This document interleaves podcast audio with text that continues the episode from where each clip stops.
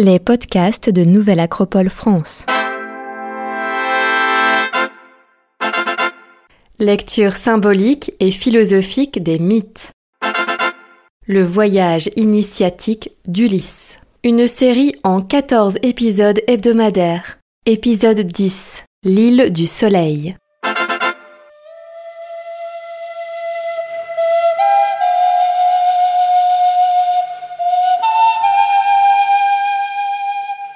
Héros doit savoir d'où il vient, où il va, et doit pouvoir décrire sa patrie, son foyer, son royaume et son île. On ne saurait pas vivre à moins de s'affirmer héritier d'un passé, enfant de quelque part. Homère, l'Odyssée.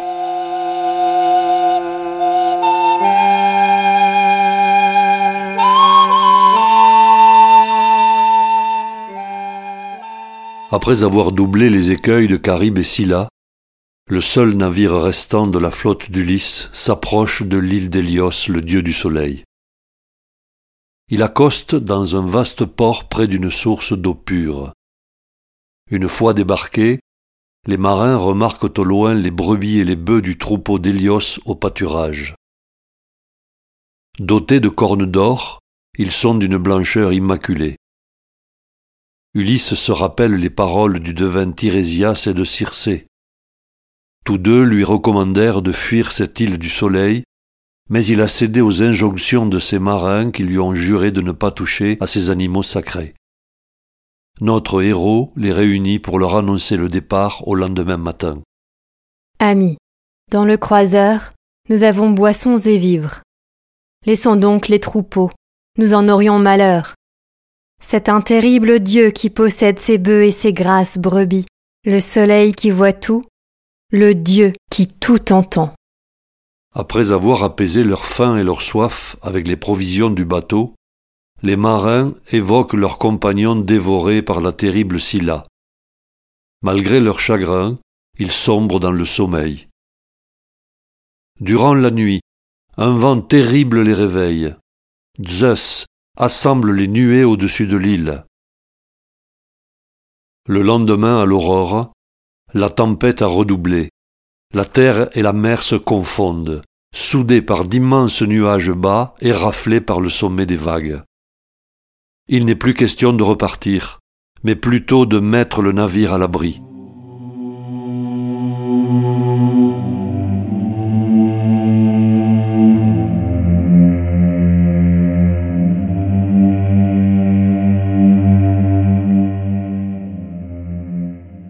Vent ne cesse de souffler durant un mois entier. Ulysse et ses marins voient leurs provisions s'amenuiser de jour en jour et le rationnement se met en place. Les marins partent à la chasse et à la pêche tous les matins, mais les résultats sont maigres et la faim commence à les tenailler. Le moral des troupes se dégrade, les tensions menacent l'unité du groupe. Un soir, après une bagarre entre les marins, Ulysse désespéré s'éloigne de ses compagnons pour rejoindre un lieu abrité et implore les immortels de lui venir en aide. Il prie toute la nuit et s'endort épuisé au matin.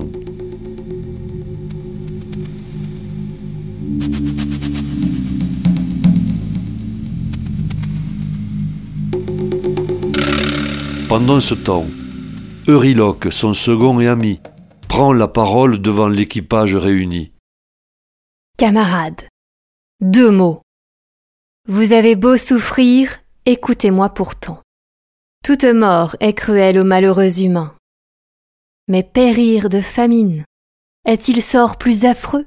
Allons, nous avons là ces vaches du soleil, pour faire aux immortels, maîtres des champs du ciel, la parfaite hécatombe, pourchassons les plus belles. Si jamais nous devons retrouver notre Ithaque, le pays des aïeux, nous ferons au soleil, fils d'en haut, quelque beau sanctuaire, où nous entasserons les plus belles offrandes. Que si voulant venger ces bœufs aux cornes étroites, il exige des dieux et leur fait décider la perte du croiseur, j'aimerais mieux encore, pour en finir d'un coup, tendre la bouche au flot que traîner et périr dans cette île déserte. Euryloque est applaudi. Aussitôt, les marins s'approchent des génisses, choisissent les plus belles, les rassemblent et les tuent. Les bœufs sont découpés, des feux sont allumés, et les meilleurs morceaux embrochés rôtissent, les marins salivant par avance à la perspective d'un gras festin.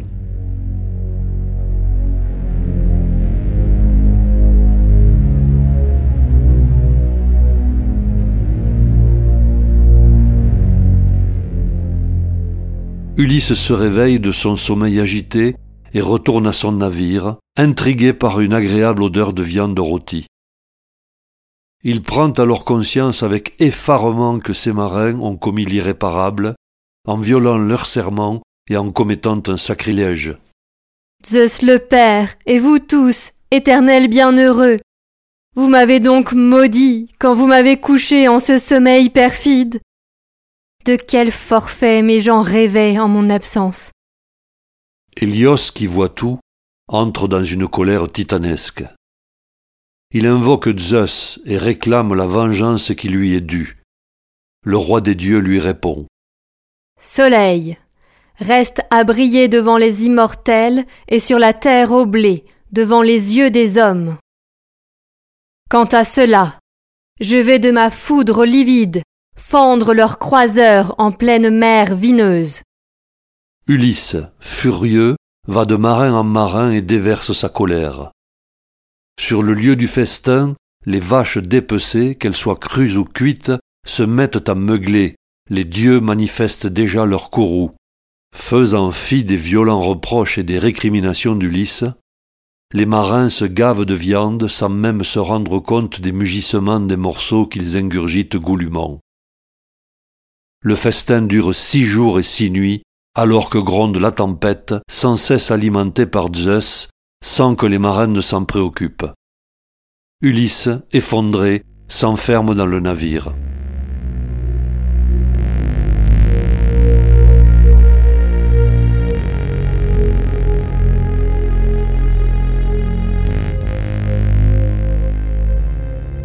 Le septième jour, le vent se calme enfin.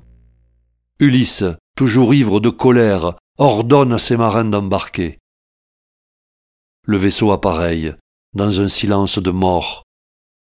Les rameurs baissent la tête piteusement pour ne pas croiser le regard furieux d'Ulysse.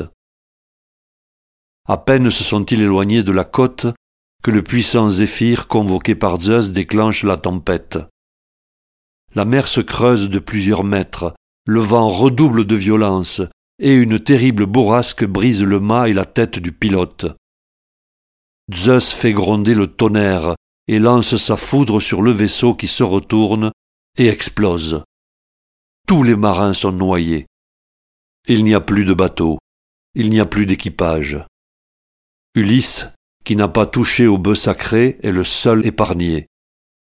Accroché à l'épave qui flotte encore, il réunit quelques fragments encore intacts et les assemble en un frêle esquif. Son calvaire n'est pas terminé.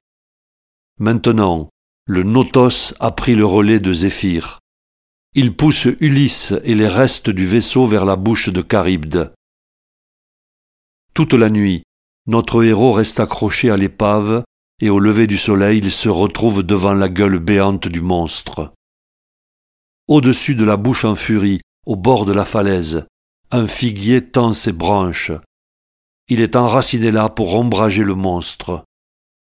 Ulysse, debout sur les restes de son vaisseau, saute et réussit à s'y accrocher, juste au moment où Charybde engloutit sa frêle embarcation. Suspendu au-dessus des remous géants, il attend que le monstre régurgite l'épave. Puis, au bon moment, il se laisse tomber et réussit à s'échapper en ramant avec ses bras de toutes ses forces. Après quelques centaines de mètres parcourus, il ne peut plus bouger, il est tétanisé. Désormais, le vent et les courants décident de son sort. Poussé plein ouest, son calvaire dure neuf jours. Au dixième, il approche de l'île d'Ojiji, où se trouve la demeure de la déesse Calypso. Il y sera accueilli.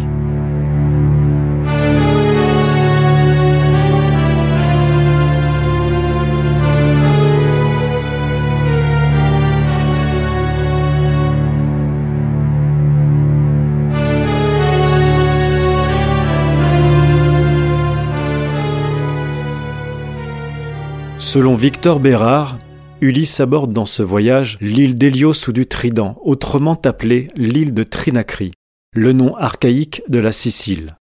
Il est possible que ces trois sommets les plus élevés soient à l'origine de son nom. Des peintures rupestres attestent un peuplement très ancien. Elles sont datées de 8000 avant Jésus-Christ. Les dessins permettent d'identifier une présence minoenne. Les bovins sur cette île rappellent le symbolisme crétois. Une nouvelle fois, les marins ont désobéi à Ulysse, et Euryloque, son meilleur ami, son beau-frère et second, dans la hiérarchie des marins, est à l'origine de la trahison. La violation du serment et le sacrilège des marins montrent à Ulysse qu'il a commis une nouvelle fois la même erreur en faisant confiance à ses moyens extérieurs. Sa perte de vigilance, lorsqu'il se laisse emporter par le sommeil, traduit son inconscience face au risque. Ce n'est pas la première fois que son équipage trahit sa confiance. Il n'a donc pas assimilé l'expérience. À la fin de cet épisode, Ulysse a tout perdu et se retrouve seul. Son dépouillement est désormais complet. Tous ses anciens moyens extérieurs ont disparu. Les repères sur lesquels il comptait pour affronter les épreuves n'existent plus. Il va devoir désormais en construire de nouveaux à partir de ses seules ressources intérieures. Le retour vers Charybde et Scylla le lui impose. Le symbole du figuier qui sauve Ulysse de la terrible Charybde est très riche d'enseignements. Cet arbre, dont les fruits ont des vertus thérapeutiques, a la propriété de puiser des ressources improbables dans les creux des rochers. Il sait s'alimenter de peu, économiser ses moyens pour quand même donner le meilleur de lui-même dans ses fruits. Le saut d'Ulysse au-dessus de Charybde pour s'accrocher à ses branches représente le changement de plan de conscience de notre héros. Il gravit cet axe vertical pour échapper aux eaux tumultueuses du psychisme, ce monde liquide sans cesse agité qui abrite des monstres comme Charybde et Scylla. Cette élévation au-dessus des eaux lui donne la capacité de voir les choses de plus haut, d'élargir son horizon intérieur en passant au-dessus de ses propres ombres. Du point de vue de la géographie sacrée, les trois épisodes précédents ainsi que celui-ci se déroulent dans l'axe nord-sud, avec des allers et retours qui indiquent la difficulté à concrétiser et à se réorienter. La fin de cette étape marque le changement d'axe puisqu'Ulysse va être poussé par les vents et les courants vers l'ouest. C'est là que se trouve la demeure de Calypso, selon Victor Bérard.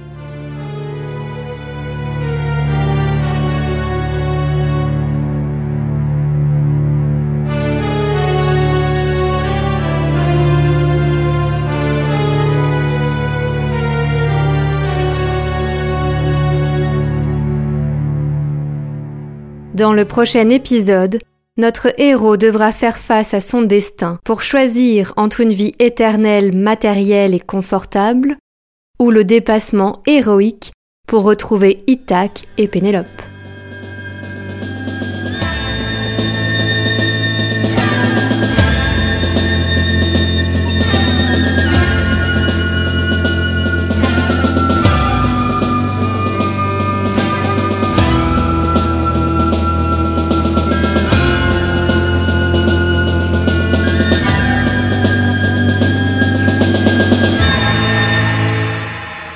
Série réalisée par les membres de l'école de philosophie Nouvelle Acropole de Lyon, musique originale du groupe Méluse. Un grand merci à Victor Bérard pour sa traduction poétique de l'Odyssée, à Sylvain Tesson pour son regard inspiré et inspirant, et aussi à Brigitte Boudon pour son travail.